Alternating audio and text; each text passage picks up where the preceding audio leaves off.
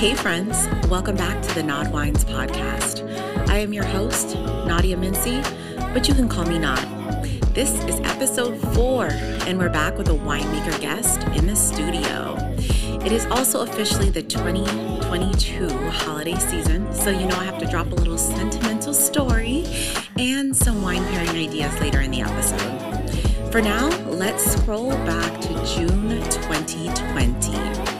It's the pandemic summer, and for the past 4 months, my feed was filled with home wine deliveries, virtual tastings, and my first Instagram Live. Remember when those were like brand new and super exciting and nothing would connect? The summer slowly opened up outdoor tastings outside of the metropolitan areas, and me and my husband, were fiending to get out of the house. Willie, my husband, and I decided to plan a weekend trip to go wine tasting. Then he was my boyfriend, and we lived together in Oakland, California. He's left me to do with all of the planning per usual, so I picked the Sierra Foothills, specifically Amador, to check out a natural wine tasting room I found on Instagram, the End of Nowhere. I mapped that it was about 45 minutes outside of Sacramento, so we could drop the dogs off there and head up.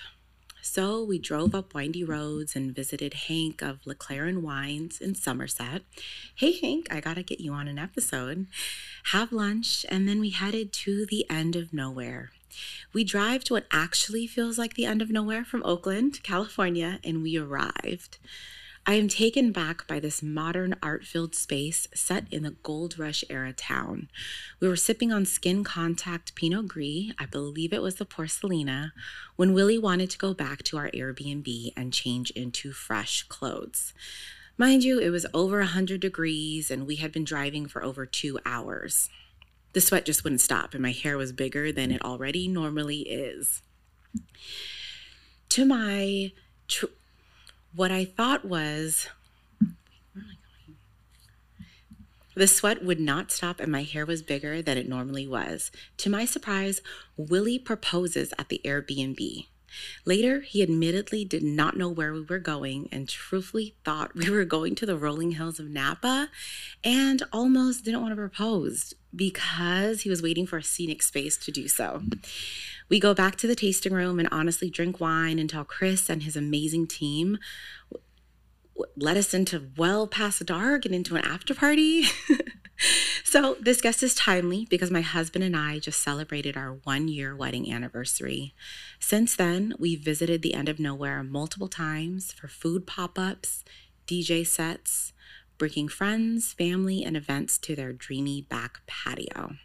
Without further delay, welcome to the show, Chris Walsh, winemaker, owner, grill master extraordinaire from the End of Nowhere winery based in Amador City. Hey, Chris. Hey, why, thank you. Thank you so much for driving down. How was the drive? Oh, it was fine. My pleasure. Good. And long time no see. We saw each other. Was that last week that we saw each other? The week before? Got it, Rochambeau. Yeah. I think that was just like 2 weeks ago. Yeah. So Chris, we'll get into the burgers a little bit, but everyone needs to know that Chris makes the best burgers ever. When we knew he was coming to Sacramento to do a pop-up at Rochambeau, Willie was like, oh my gosh, we have to go. I don't care what day of the week it is. So it was a Wednesday. Rarely do we go out on a school night, but we were out. I appreciate it.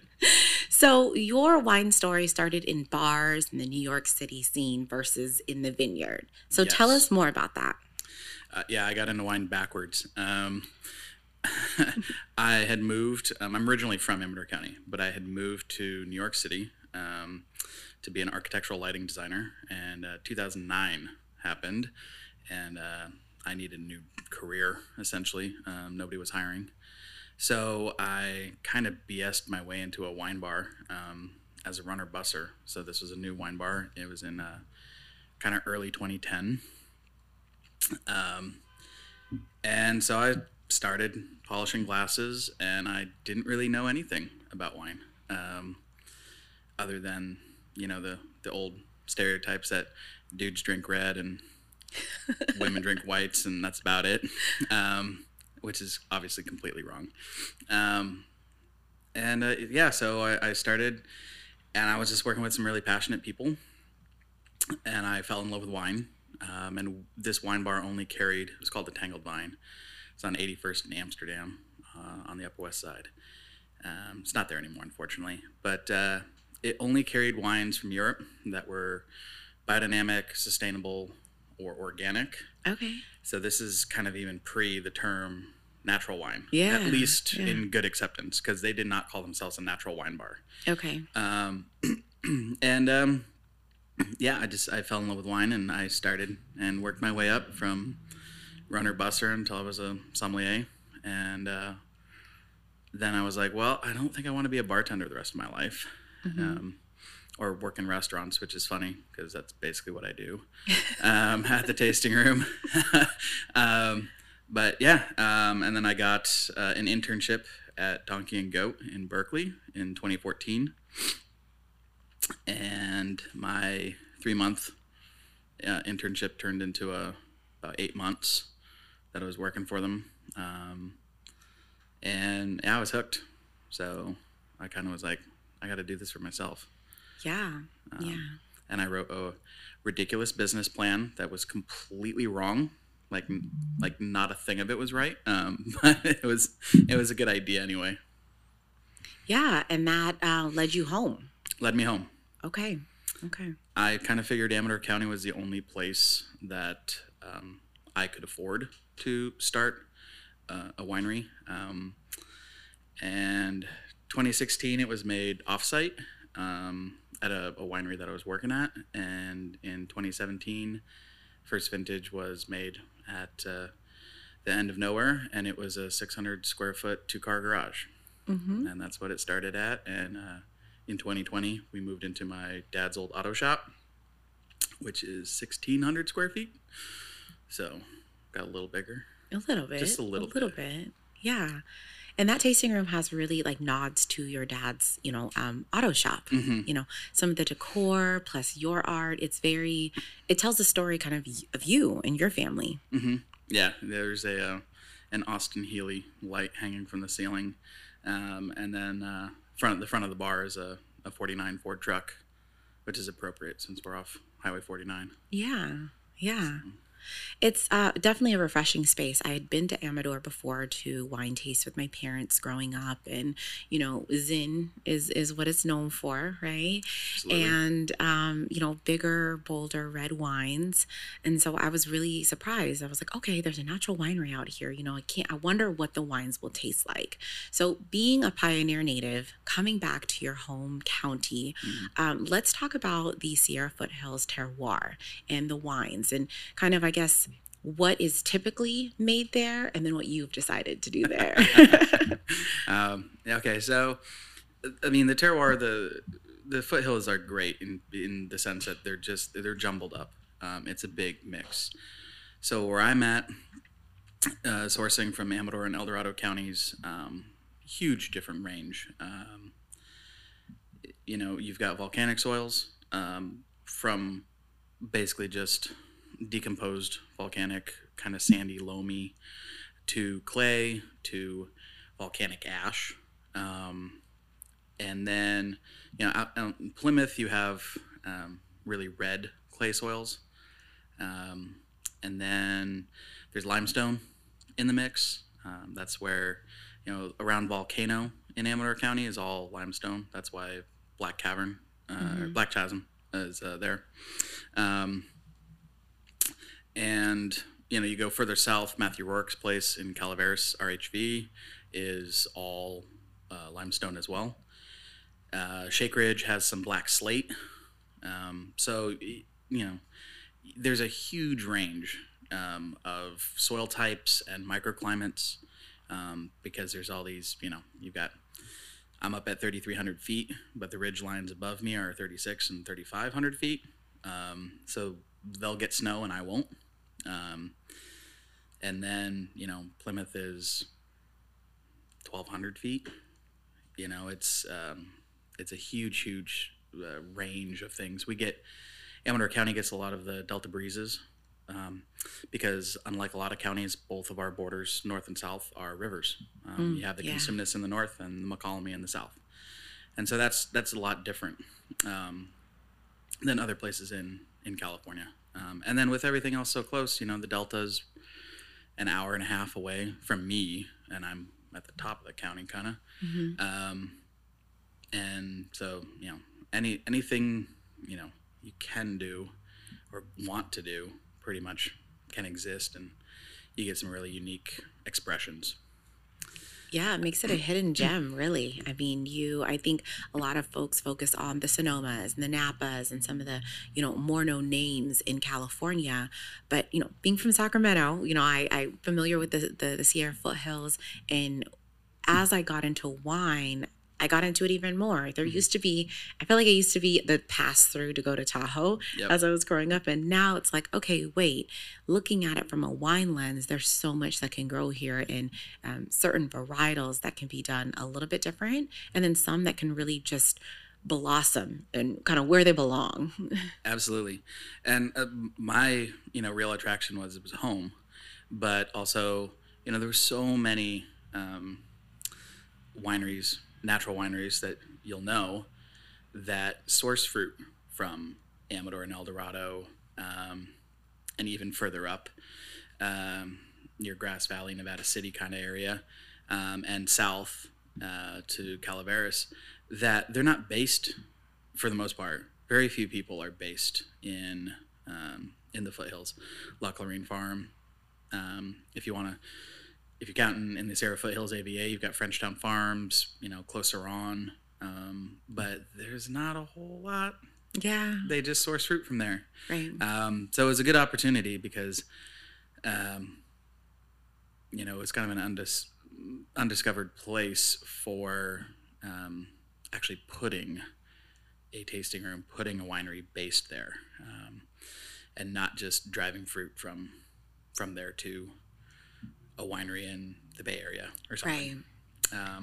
So there's a lot of opportunity there, I think. And then, yeah, it's like, I think the foothills, Amador County especially, and to another extent, you know, El Dorado, Calaveras, it's the only time you're going to actually walk in and maybe meet the winemaker at the tasting room. There's still a lot of mom and pops, which you don't see anymore in Napa or Sonoma, you know, to any extent like it used to be.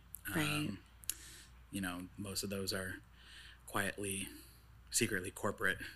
They don't tell you that they're part of a conglomerate. And, you know, when we first walked in to your tasting room, you were there. You were there at the counter pouring the wines. And I was like, oh, that's him. That's Chris. Yep. I'm there most days. Yeah, you're there. You're not just pouring the wine, but you're on the grill. You're chatting with folks and letting the people know your story, like up front and personal, which I love. Well, thank you. Yeah. And so what varietals, if you want to kind of tell folks, if folks have never been to the Sierra Foothills, what varietals really shine there? Oh, I think you can pretty much do anything you want. But historically, Amador County was Zin. Mm-hmm. And obviously for the last 30 years, I guess, almost 40, it's been big Zin. So a lot of times you go there, you're going to get larger styles, the opulent California Zinfandel that people think of, 14 plus, 15 plus alcohol. And more recently, it's kind of transitioned. Barbera is kind of the new thing, and not new within the last 30 years. Kind of big, a lot of winemakers in Amador County and El Dorado, to another extent, are planting that, working with it.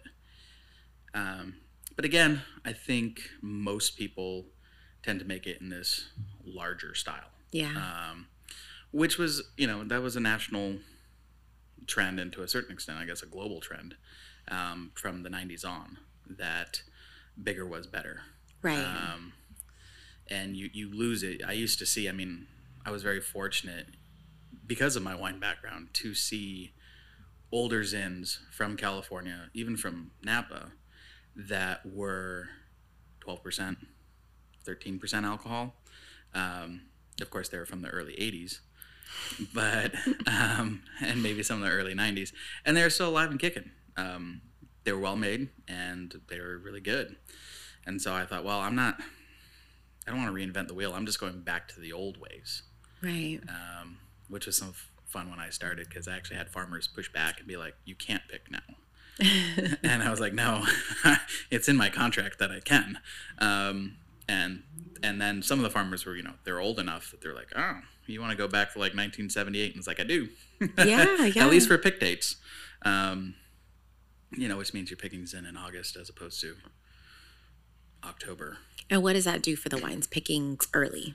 Well, in the way that, you know, most natural wines, I think to be natural, you know, you're not just looking at ripeness. You're not just looking at bricks, sugar content. You want to know what the acidity is as well. So the pH matters a lot.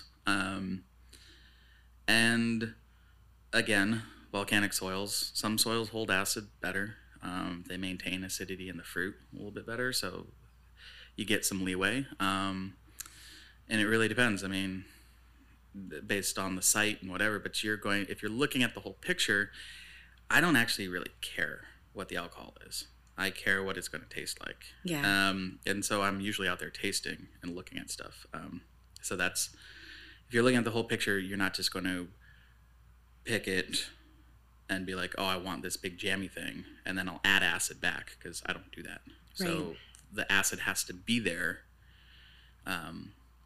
if you want a wine to, you know, be well-rounded. Right, right, because you're working with the grapes in their natural form. Yeah. Yeah. No manipulating.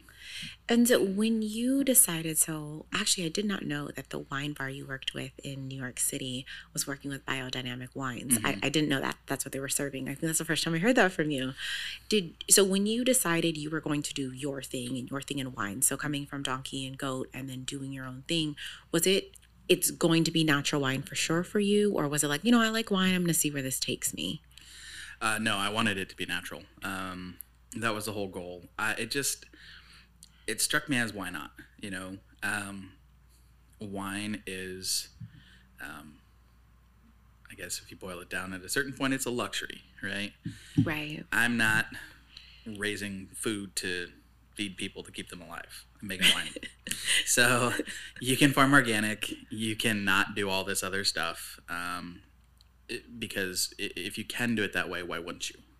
Was sort of my thought. And then having had really fantastic natural wines, it's like I kind of, you know, I'm not, if you're looking for honesty in alcohol, you're probably looking in the wrong spot. But I think you can make a more honest product, more straightforward, where it's like, this is what it is, and if you don't like it, that's great. Mm-hmm. It's a wonderful thing about it. It's your palate. Yeah.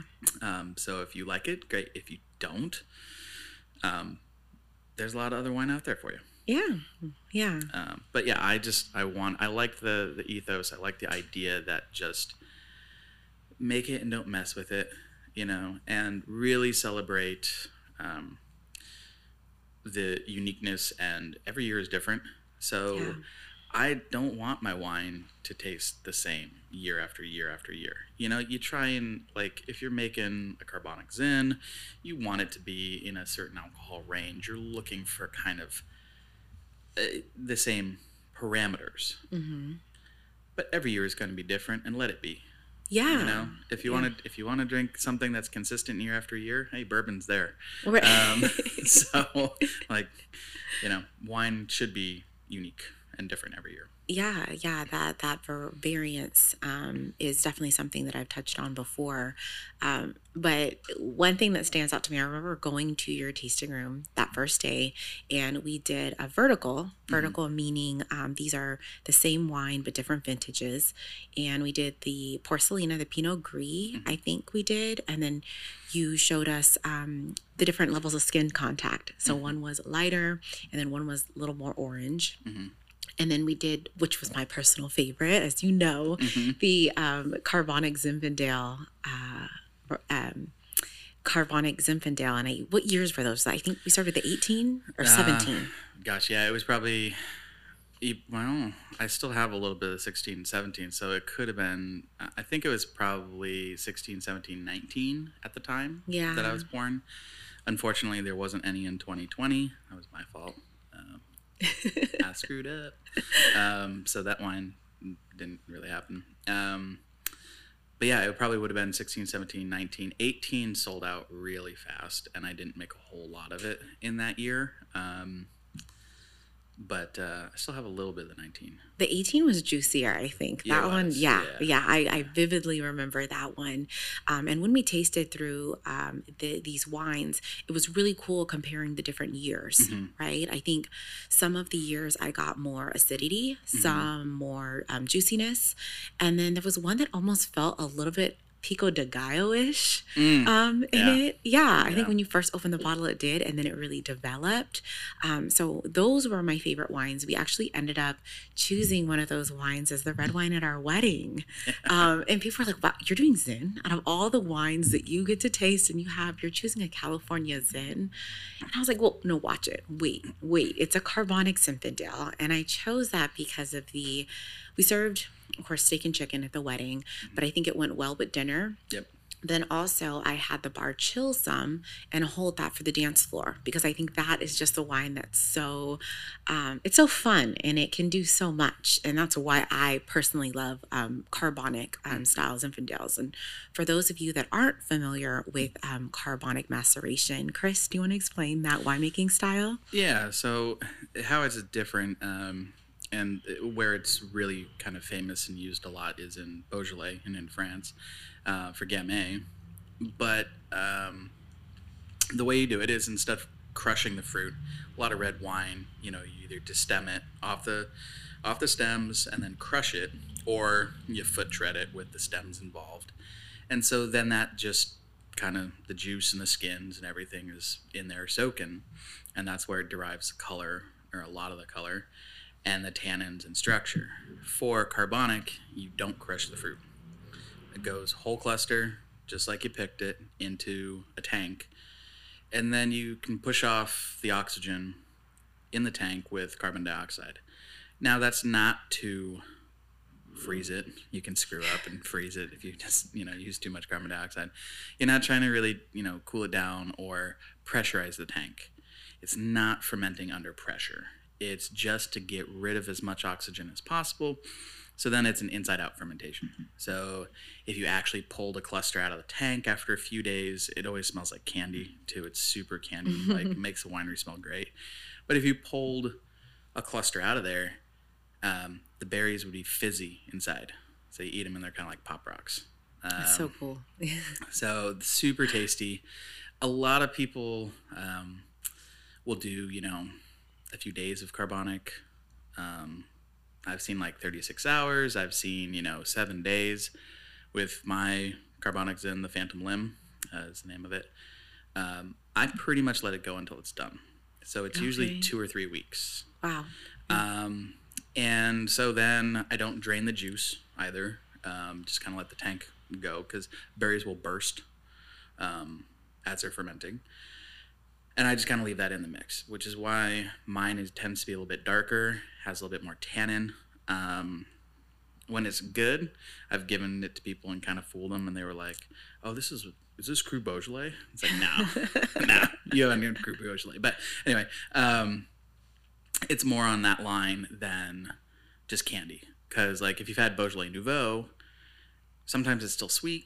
It can be really candy-like. There are obviously some great producers who do that, but carbonic wines tend to have a really elevated nose, very candy-like. Zinfandel, I love Zinfandel because it smells like cinnamon when you bring it in to the winery, and the carbonic I feel like holds that a little bit better. You get that kind of spice. Yes, I definitely get the spice in the different vintages. This wine, so Zinfandel, I think your carbonic Zinfandel almost has like that Amador twist on it too. Mm-hmm. That's what I love about it, because you did compare that to Beaujolais and some of the other carbonic wines out there. And then for those of you that are new to carbonic wines, you can also chill these. Mm-hmm. That's one of my favorite parts about these red wines, is that you can chill them. The tannins are a little bit lighter. When I've described carbonic maceration to people, I'm like, it has almost like this poppy and like a lift off of, like, if you compare it to like your Zinfandel that you do have, done without carbonic maceration, and you side by side it with the one that is carbonic, there's almost like this little weight lifted off of it, juiciness and a little lighter per se. And so that makes them great for, you know, the hot summers here in Northern California. But then also enjoy it, you know, with Thanksgiving, with some of your, you know, winter meals and all that, because it has that versatility. I always say, I joke with the Phantom Limb, the Carbonic Zin, that it's like, I'd say it's my porch pounder. You know, it's the one you don't need any food with it. It works great with food. But the other joke I always tell is that, you know, people go, what do you pair with it? And other than Thanksgiving dinner, which it pairs excellently with, turkey and cranberries, super good. But I always go grilling. Like, grilling. I'm like, you know, when you're lighting the grill and you're like walking around and you're prepping everything, that's the wine for that. That's the wine you drink then. It's your first bottle. Yes. And these are bottles that I always keep on hand. We still have a couple we've held up back from the wedding. And, you know, I have the latest vintage in front of me. What year is this? 21. This is 2021. And you also make a Primitivo. So I do want to talk about Primitivo versus Zin and their relationship. Well, that's, you know, there's people, they say they're the same. If you've got the big Jancis Robinson, you know, book on grapes, if you go looking for Primitivo, it says, you know, see Zinfandel or see Tribidrag. I can't remember which one it's under. And they say, you know, they're the same. And I, you know, well, you know, people are what, 99.9% the same, and yet we're all very different. I kind of think that's sort of the same, and I have to give credit. I was talking with Ann Kramer at Shake Ridge about that, and I was like, well, are they the same? They're not the same. You know, why are we, other than one hung out in southern Spain, or southern Italy, sorry, for, you know, a little while, and then got brought over here in a different way than Zinfandel did. But, you know, genetically, they're supposedly the same. There is a lot of differences in Zin and Primitivo, but there's also a lot of differences in like site-specific things and clones, because a lot of, you know, the grapes that we're working with, you don't plant seeds. You're doing cuttings from other plants, so your, you know, rootstock or your plant material is off of several plants, and so it's all one clone. And I've worked with different clones of Syrah at one of the wineries I worked at, where we were using 5 different clones. They were all from about 10 miles apart vineyard-wise, and they were wildly different. And, you know, I only work with, currently I'm only working with Primitivo from Shake Ridge Ranch. She also has Zinfandel planted. And she differentiates between the two, so I differentiate between the two. But I've noticed that, you know, the clusters are a lot smaller on the Primitivo. Generally tighter, you know, the berries are closer, tighter together. And there is some different qualities to it. So it depends on what you want. I do find it funny when people are like, oh, I make a Zin and then I make a Primitivo and it's completely different stylistically, because it's like, right, they're the same thing. Right. But you get a huge range of different flavors from Primitivo and Zin. And I think, you know, you can make Primitivo and make it the same way as Zin. So I'm not really helping this because I keep changing my mind. Honestly, I keep changing my mind on it, whereas I used to be pretty hard line on, oh, they're the same thing. And it's like, it's just a name difference. But the more I've been looking at them, some of it is more than just site specifics, I think. And so I'm, you know, but, you know, I don't know, my 21 Primitivo smells a lot like Zinfandel. Really? Yeah. Okay, because the previous ones I've had, to me, there's a difference, right? Yeah. Clear difference. Yeah. So, dang, I think I have to get a bottle of the 2021 Primitivo now so I can compare them. I think it's like, oh, it tastes like Zin because it's like 14.6. Okay. It's the highest alcohol thing, one of the highest alcohol wines I've ever made, so, which is kind of crazy because 14.6 in Amador County is still low. Right, right. I was like, that's normal to low. So your wines typically range like 13 to 14, or no, you have some that drop to 12, right? I've made wine from 10% to now 14.6. A lot of my range is in the mid 11s to low 13s. You know, so 11s, 12s is far more standard than 14. And in natural wine, that is the norm. We pick earlier, the higher acidity, and then there's lower alcohol content typically. Typically, yeah. There are some outliers, or people making it in the larger style. But because if you're using ambient or native yeast, whatever term you prefer, if you're not using yeast from a bag, you don't know what its fermentation qualities are. Mm-hmm. So if you're bringing in something that's 15.5 in alcohol, or its potential 15.5, and your yeast can't hack that, you're going to have 14% alcohol wine that's sweet and stuck and probably going to go funky on you. Yeah. So you mentioned funky, and then I heard you earlier say you messed up one year. I want to talk about wine flaws. So I haven't talked about this at all in natural winemaking, whether it be flaws or just the natural wine process not going your way, right? So you're not using any chemicals, additives, no commercial yeast. And, we talked about the variance each year.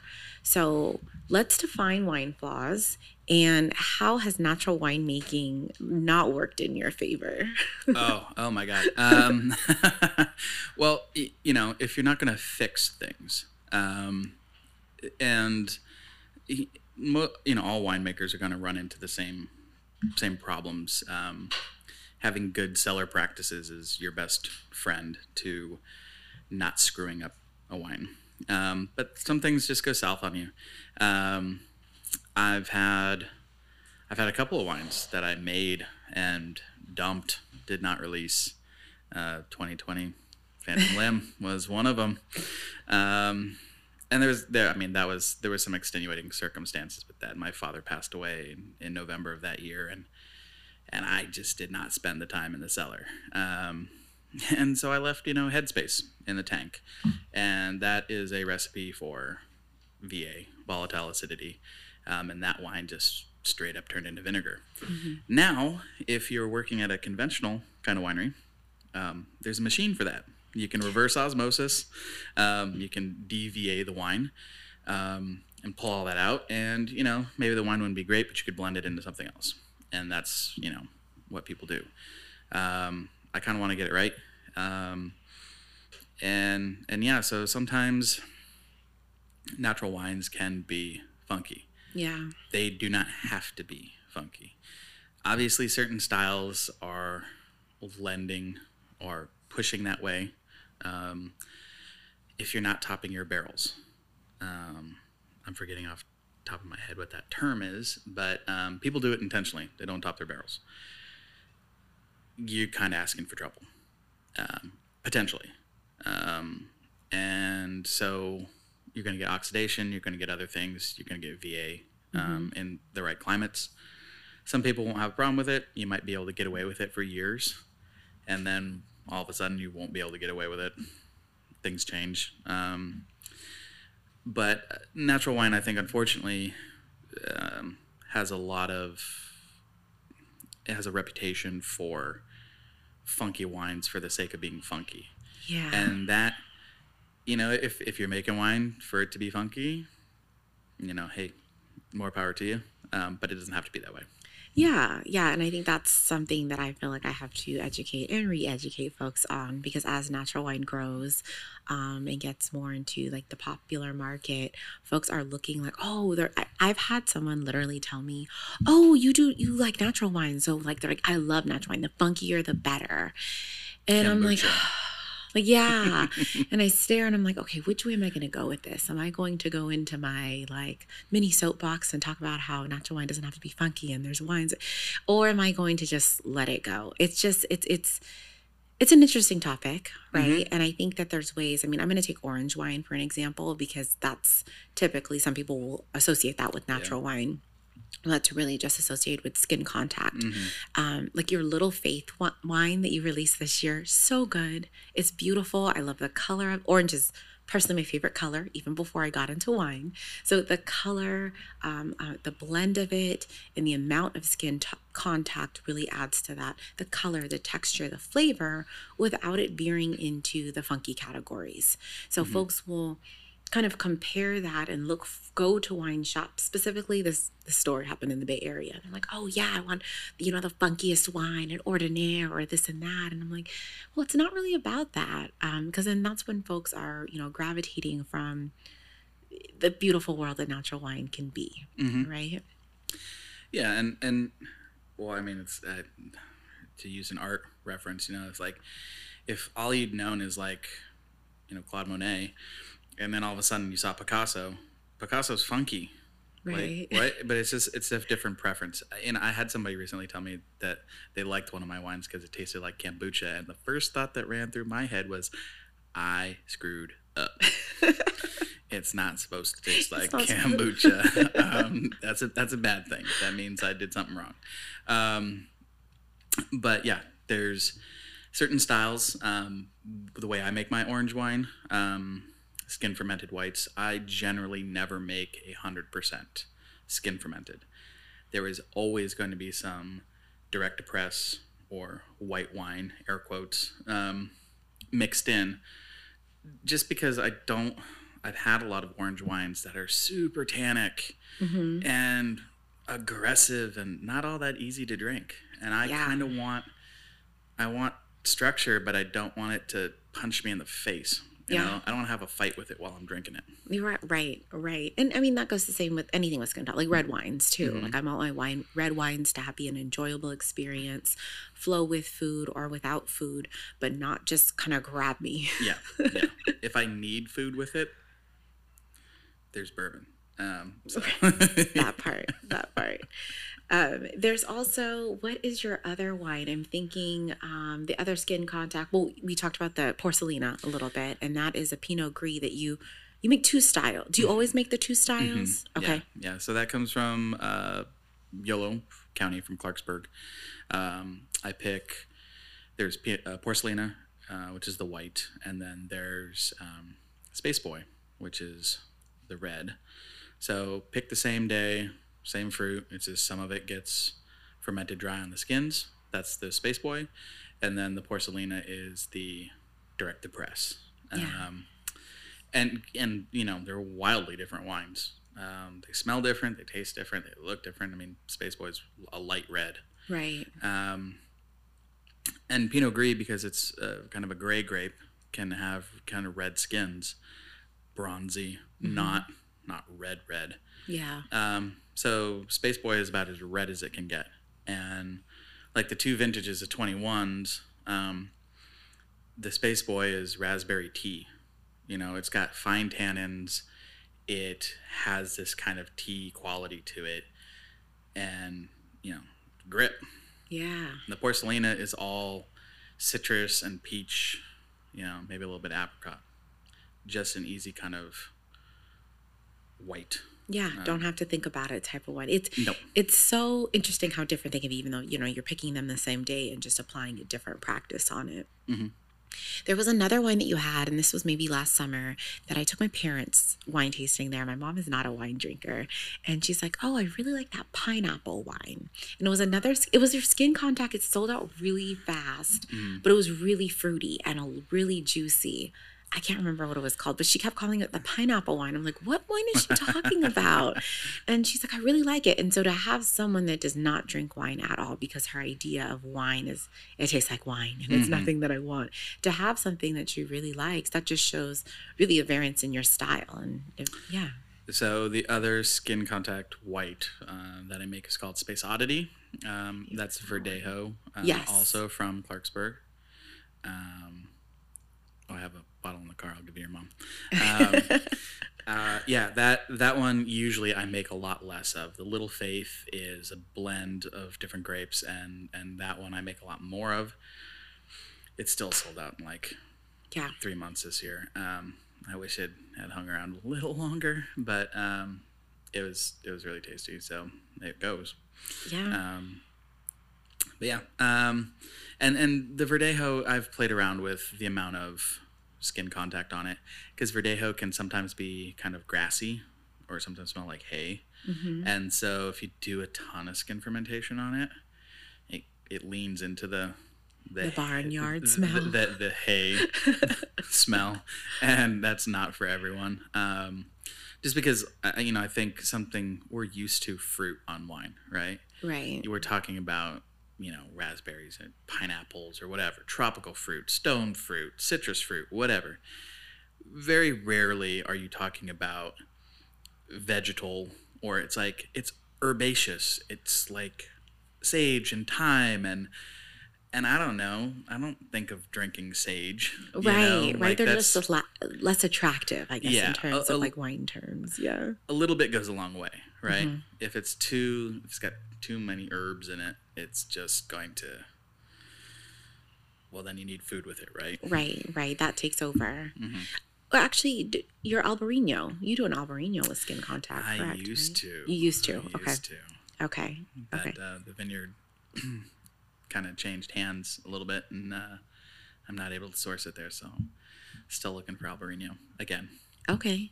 And that's another, I feel like I see a lot of white wine coming out, that white varietal coming mm-hmm. out of the Sierra Foothills, mm-hmm. and that really shines with the warmer weather mm-hmm. up in the pockets of the Sierra Foothills. Yep. Yeah. They have it at, it's got up at RHV in Calaveras, and I know Hank Beckmeyer at La Clarine Farm makes one. And I love working with it, other than it's an early ripener, so it's usually one of the first things in, so it can extend your harvest. Yeah. So start early. And that is one of my favorite pairings with, some like spicier foods. Mm-hmm. So even some, Spanish dishes. And then I saw a lot of Albarino when I was actually in Portugal too. Oh yeah. So, yeah. Those Pinot Verde wines. Mm-hmm. Definitely. So your tasting room is one of our favorite places. It's my recommendation for people when they're like, okay, I'm looking for, I want to go wine tasting, but I don't think I want to go like plan a day to go all the way to mm-hmm. Napa or Sonoma, especially living here. Not tell everyone, oh, you have to go to the End of Nowhere. It's only like 45-minute drive, really easy drive. And you get out there and you just can really just immerse yourself in the day there.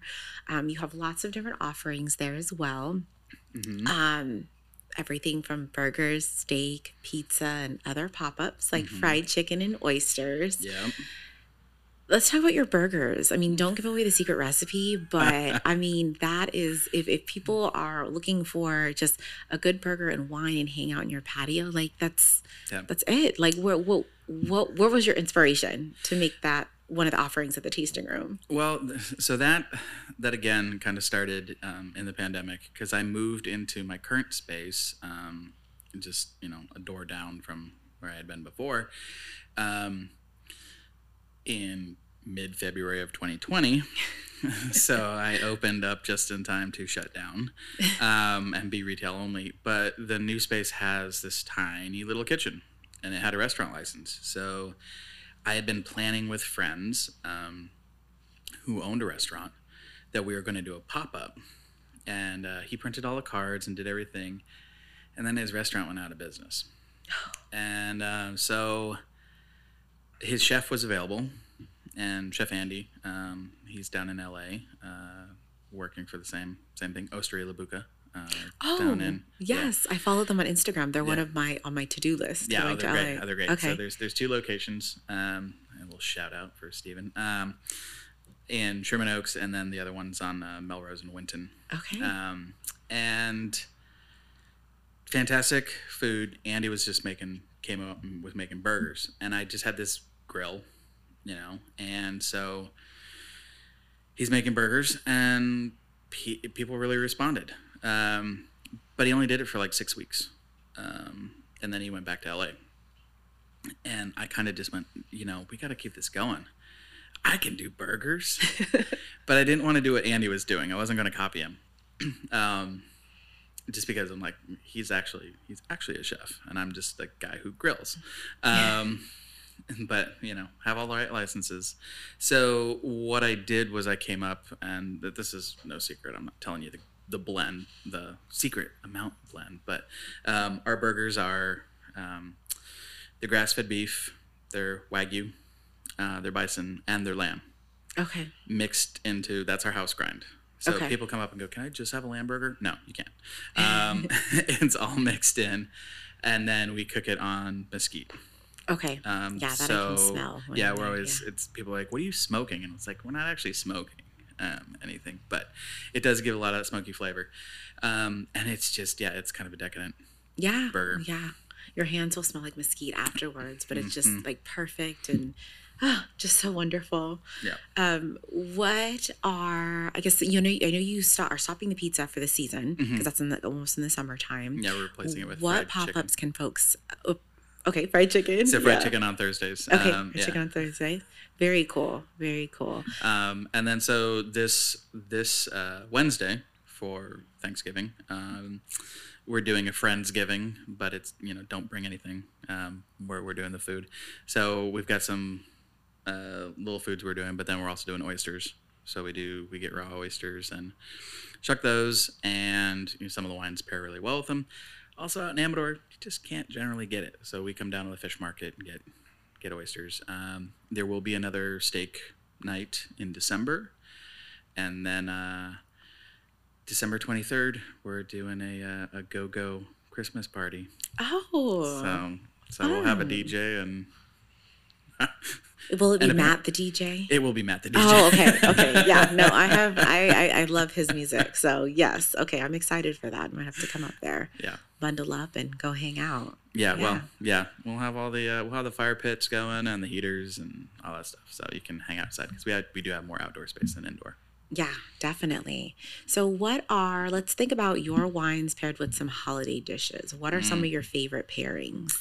Well, my go-to is Phantom Limb with, because the day after turkey and cranberry sandwich paired with that is really good. And maybe my favorite vintage for that right now actually is the 19. So we're going to be offering that just because it is a little bit of a lighter take. The 21 will definitely work too, but the 19 is definitely super spicy, so it works. It's got a lot. It tastes like cranberries anyway. So there's that. I do think we're just releasing a new Space Oddity Verdejo that will go well with just hanging out with family, and obviously I think it pairs. It's bright. It's fruit driven, so it goes well with food.